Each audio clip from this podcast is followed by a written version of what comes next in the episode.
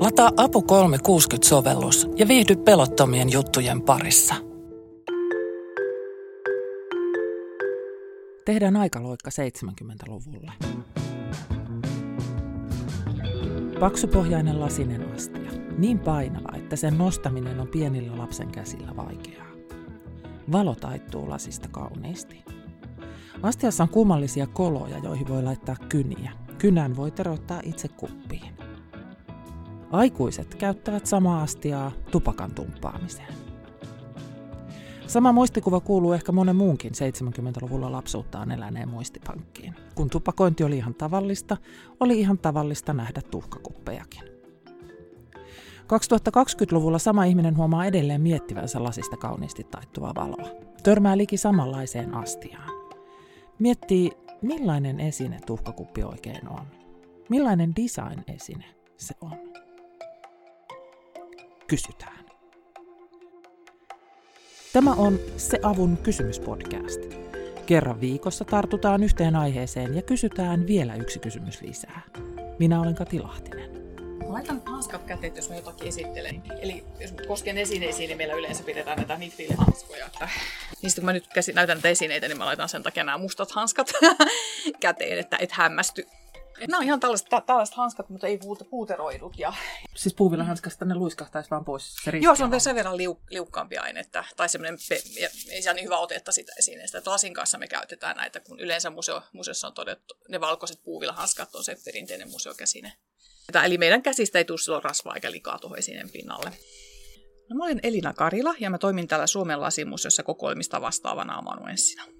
Tässä ollaan, Riihimäellä Suomen lasimuseossa nitrillihanskat kädessä. Kerron nyt kaiken sen, mitä kerroin Elina Karilallekin samalla kun kysyin, voisiko hän kertoa minulle tuhkakupeista. Törmäsin tuhkikseen liian monta kertaa, antaakseni asian vain olla.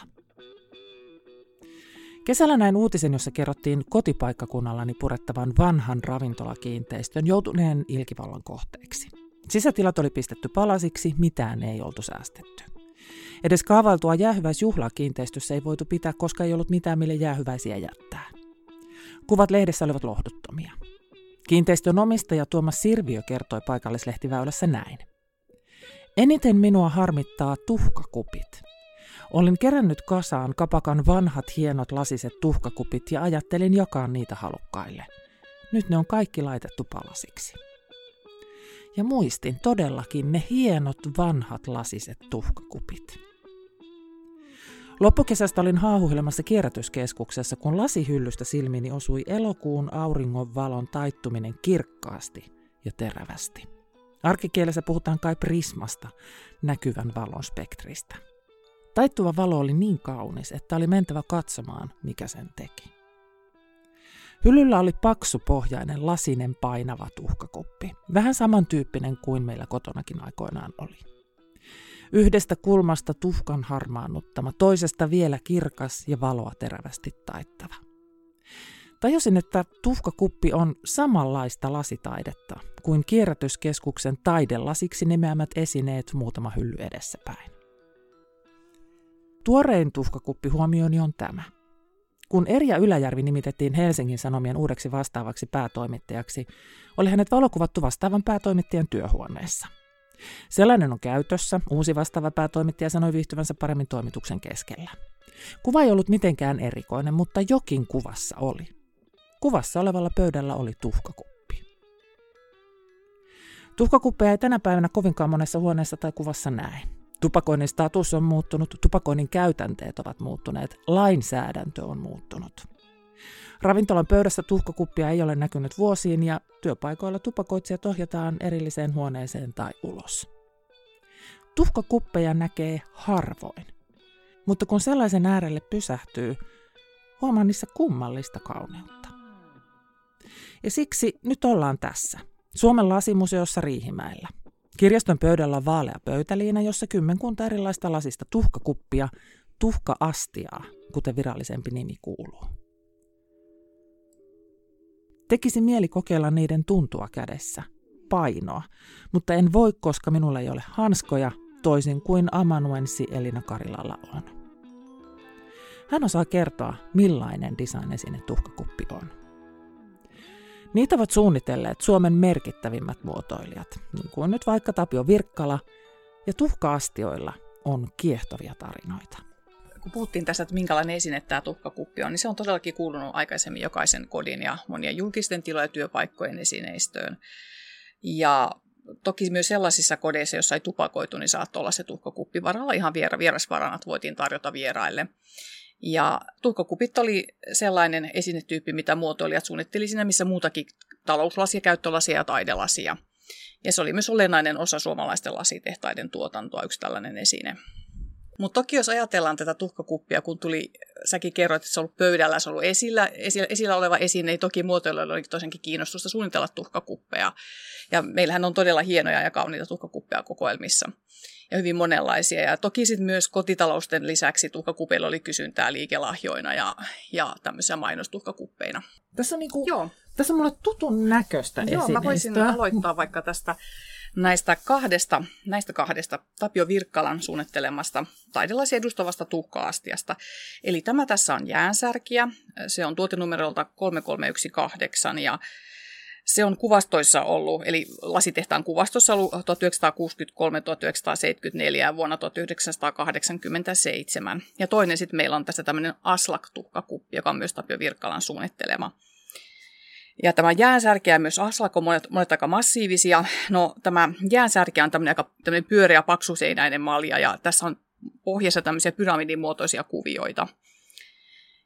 Ja sitten on tosiaan tämä Aslak, joka on tämmöinen valettu, valettu tuhkakuppi ja on ollut tuotannossa 70-80-luvulla. Ja itse asiassa tätä Aslak-tuhkakuppia vähän tutkiskelin ja löysin museoviraston kuukauden esineestä tämmöisen mielenkiintoisen tiedon. Voisin vähän kuriositeetti, mutta voisin kertoa tässä. Eli tosiaankin Helsingissä 1975 oli ETYK-kokous ja sinne kokoontui 30 maan johtajat Euroopasta, Yhdysvalloista ja Kanadasta ja puhuttiin tästä Euroopan turvallisuudesta ja yhteistyöstä ja tätä kokousta isännöi um, Kekkonen presidentti. Ja tietenkin nämä kokouksen osallistujat toivat lahjoja tänne Suomeen presidentille ja sitten vastaavasti meiltä annettiin lahjoja näille kokouksen osallistujille. Eli oli tämmöinen pieni versio Tapio Virkkalan suunnittelemasta hopeista etyk-maljasta, mutta yksi lahja, mikä annettiin näille osallistujille, oli tämmöinen Aslak-tuhkakuppi. Eli se oli ihan siihen aikaan semmoinen, että voitiin antaa tämmöinen tuhkakuppi niin valtion päämiehelle lahjaksi vierailu, vierailu muistoksi.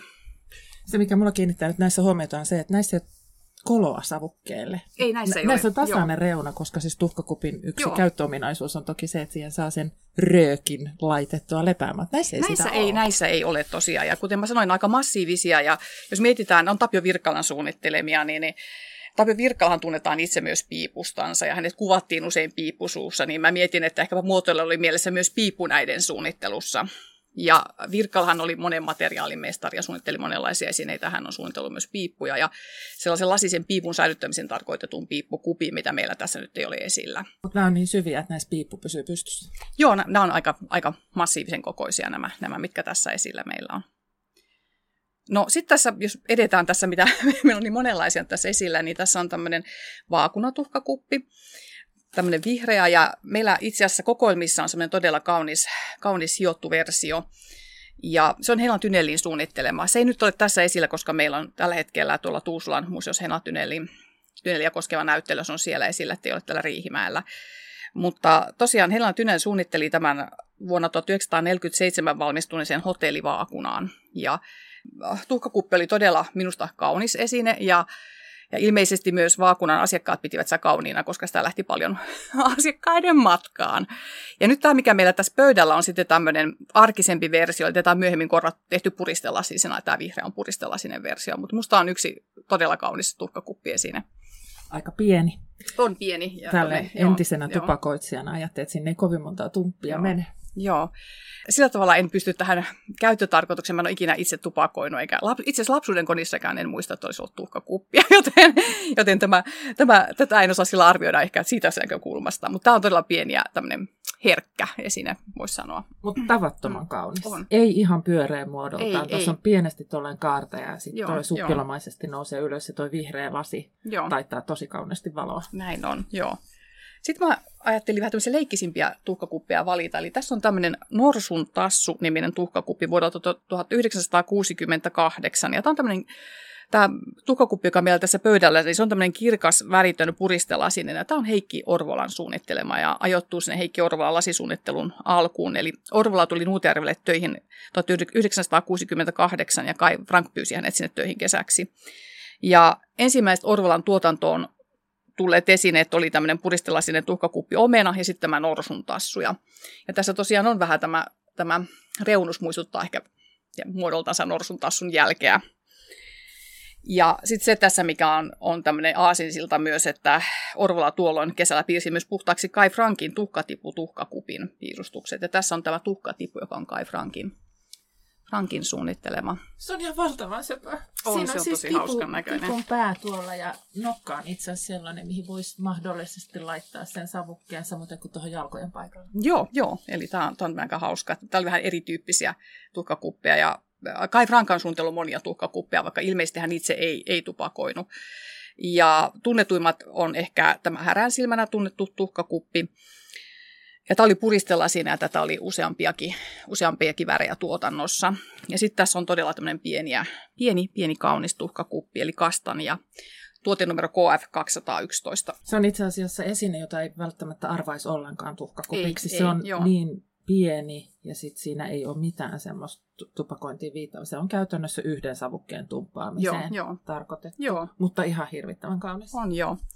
Ja tämä on ollut tuotannossa tuolloin 50-60-luvulla ja vuonna 1993 tästä te, tätä tehtiin myös presidentin virka-asuntoon Mäntyniemeen, että tämä on Kai Frankin tuhkakuppi tullut sitten sinne, sinne myös. Kastanja on piskuinen astia. Halkaisijalta on vain runsaat 6 senttimetriä. Se näyttää kupilta, jossa on hyvä säilyttää arvokas pari korvakoruja tai vaikka vihkisormus. Tuhka-astiaksi kastanjaa en tunnistaisi. Sama kauneus ja tuhkakupiksi tunnistamisen vaikeus on monissa muissakin Elina Karilan esittelemissä lasiesineissä. Ja sitten on selkeämpiä. Heikki Orvalan norsun tassussa kupin yläpinta on anturamainen. Anturoiden välissä savuke on voinut levätä. Tuhkakuppe on tehty sekä puristelasista että puhaltamalla. Tässä menetelmät pikaisesti. Puristelasi on semmoinen äh, menetelmä, kehitettiin 1820-luvulla Yhdysvalloissa. Ja se on semmoinen avattava muotti ja siinä painetaan semmoisen peekelin avulla puristetaan se, puristetaan siihen muottiin se esine ja tota, niin sitten pyörittäen puhallettu tarkoittaa puhallettua, puhallettua. Eli, eli lasia voi puhaltaa vapaasti tai sitten se voi puhaltaa muottiin ja pyörittäen puhaltaminen on yleinen tapa. Niin tämä oli tämä ero tässä nyt ja tässä nyt on kaksi tuhkakuppia, niin tämä on esimerkiksi puristelasina ja tämä on tämmöinen vähän paksumpi lasiltansa vähän jotenkin jykevämmän tuntunen kuin tämä puhallettu, pyörittäen puhallettu tuhkakuppi. Mm. Ja sitten tässä on tämmöinen tasolasinen tuhkakuppi, eli, eli tahiva erilainen tuhkakuppi puolestaan ja tämän on Nanny Still suunnitellut, suunnitellut, eli Riihimän lasi otti aikoinaan käyttöön tämmöisen kirjolasiksi nimeämänsä koristelumenetelmän, ja, ja tätä tasolasisia tuhkakuppia tehtiin niin, että ikkunalasista leikattiin astian muotoinen kappale, ja siihen painettiin kuvio, ja sen jälkeen se lasi sulatettiin muotin päällä muotonsa. Ja nämä on tällaisia lappiaiheisia Nanny, Nanny Stillin suunnittelemia tuhkakuppeja. Siis onko tämä ikkunalasia? Joo, se on semmoinen tasolasia. Näitähän on myös muutkin kuin Riihimäen lasi tehnyt ja kaikenlaisilla mainos- ja muilla painatuksilla. Nämä olivat esillä tuolla kevätmessulla 1952 ja, ja monestihan nämä tuhkakupit on saattanut olla myös matkamuistoja, niin tässä varmaan ajateltiin sitä olympia, olympiakesää sitten jo tässä, näissä, tässä tuotteessa. Ja sitten toi Lappi mm, eksotiikka. Niin, niinpä. Joo. Ja sitten myös... Ähm, Samankaltaisia tuhkakuppia on moni muukin valmistanut, mutta tämä kirjolasi, mikä oli Riihimäen tekniikka, oli parempi laatuista. Ja, mutta tosiaan 1950-luvun lopulla Riihimäellekin tuli tämän kirjakuvion tila tämä silkkipainotekniikka. Ja toki Nanny Still suunnitteli myös muita tuhkakuppeja. Tässä on tämä Stella Polaris tuhkakuppi esimerkiksi, ja se oli tuotannossa 60-70-luvulla, ja, ja myös Krapponia sarjaan, Stillin ja Flindarin sarjaan kuuluu tuhkakupit. No nämä on nyt sitä joo. kuplasarjaa, että jos moni miet muistelee, joo, mikä joo. Niin nämä kuplat on tässä tuhkakupin pohjalla. Joo. Sitten Riihimäen lasimuotoillista Tamara Aladin esimerkiksi on taalari tuhkakuppi 60-luvulla, joka tässä ei ole vielä esillä, mutta se on semmoinen se on monille tuttu varmasti esine. Virkkala Frank Orvola Still. Tuhkakuppien äärellä mainitaan tunnettuja nimiä, jotka ovat keräilijöidenkin suosiossa. Tuhkakuppi on ollut arkinen käyttöesine. Ehkä niin arkinen, että sen kauneutta ei ole osattu nähdä. Se on ollut kummallinen arkinen käyttöesine.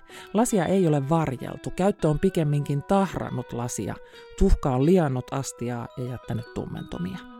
Toki maitolasikin kuluu käytössä, mutta tupakan tumppaaminen on likaisempaa. Ehkä tuhkakupin arvoa taidelasina ei ole nähty myöskään tupakoinnin statuksen vuoksi. Dokumentaatiotakin tuhkakupeista on vain vähän. Elina Karila jostain syystä se vaan on jäänyt, että siitä ei ole kirjoitettu, että esimerkiksi kirjallisuutta on löytänyt meidän kirjastosta, ja meillä on todella iso lasialan kirjallisuus, täältä löytyy, missä nyt tällä hetkellä olemme täällä museon kirjastossa, niin täältä löytyy löytyy lasista, kun lasista tietoa, niin, niin tästä ei löytynyt nyt. Siis edes lasimuseosta ei löydy niin, sitä niin, tietoa? Niin, ei hirveästi löytynyt sellaista, mikä olisi täsmällisesti koskenut. Tietenkin toki muotoilijoiden tuotannosta meillä on valtavasti eri muotoilijoita ja sieltä löytyy yksittäisiä palasia se tieto. Isotädin perinnekipot eivät aina ole arvotavaraa. Mutta ehkä kotipaikkakuntani ravintolakiinteistö ei ole ainoa historiastaan jotain kadottanut, kun arvottoman oloisia astioita on heitetty tuhkakuppien hautausmaalle. Yrityslahjoina tai vierasvarana tuhkiksia tuskin enää nähdään, mutta en yhtään ihmettelisi, jos tarkempi tutustuminen osoittaa vaikka kodin karkkikulhon tuhkakupiksi. Koska tähän on todellakin, niin kuin puhuttiin tuossa aikaisemmin, harvinaiseksi käynyt esinetyyppi, että, että, että nykylapset ei välttämättä edes tunnista eikä tulevat sukupolvet, että mistä on kyse sitten. Ja tokihan tuhkakuppia tehtiin myös muusta kuin lasista, että oli, oli tuota, keramisia tuhkakuppeja pakeliitista ja metallista ja Tapio Virkalla oli hopea, hopeaisia tuhkakuppeja, että, että lasi oli yksi materiaali muiden joukossa. Katsoin juuri tuosta kokoelmahallintaohjelmasta, paljonko meillä on tuhkakuppia kokoelmassa ja, ja sain yli 800 luvuksi. Eli osakin tuhkasanalla, tuhka-astia tai tupakka-astia sanalla, niin sieltä löytyy sen verran niitä tuhkakuppia, niitä meillä todella paljon, tai tupakointiin liittyviä astiastoja, mutta, tai esineitä, mutta täytyy siis muistaa se, että että paljon on myös tuhkokupeista, mitä meilläkin kokoelmasta niin sanottu anonyymiä lasia, eli me ei tiedetä sen suunnittelijaa ja, ja sitä ei ole mainittu kuvastoissa. Ja, ja esimerkiksi 1950-luvulla asti talouslasi oli monesti tämmöistä anonyymiä lasia, että tehtaat kopioi toisilta ja otti vaikutteita. Että lasimuotoilijoiden asema lasiteollisuudessa oli aika vakiintumaton vielä ennen sotia. Ja sotien jälkeen alettiin palkata muotoilijoita lasitehtaalle. Siinäkin oli kyllä äh, poikkeuksia, että Jöran Hongel aloitti jo 1933 Karhulassa ja Erkki Vesan 1936 muistaakseni Iittalalla. Se Avun kysymyspodcast oli tällä kertaa tässä. Kiitos kun kuuntelit. Vieraana oli Suomen lasimuseon amanuensi Elina Karila, podin tunnarina soi Esme Krutsin Testing Guides. Podin tekemisestä ja kysymisestä vastaan minä, Kati Lahtinen. Palaute, ajatukset, moitteet ja ehdotukset asioista, joista pitäisi kysyä lisää, voi laittaa minulle. Somen eri palveluissa Kati T. Lahtinen ja sähköpostissa kati.lahtinen at aavivalehdet.fi. Moikkuu!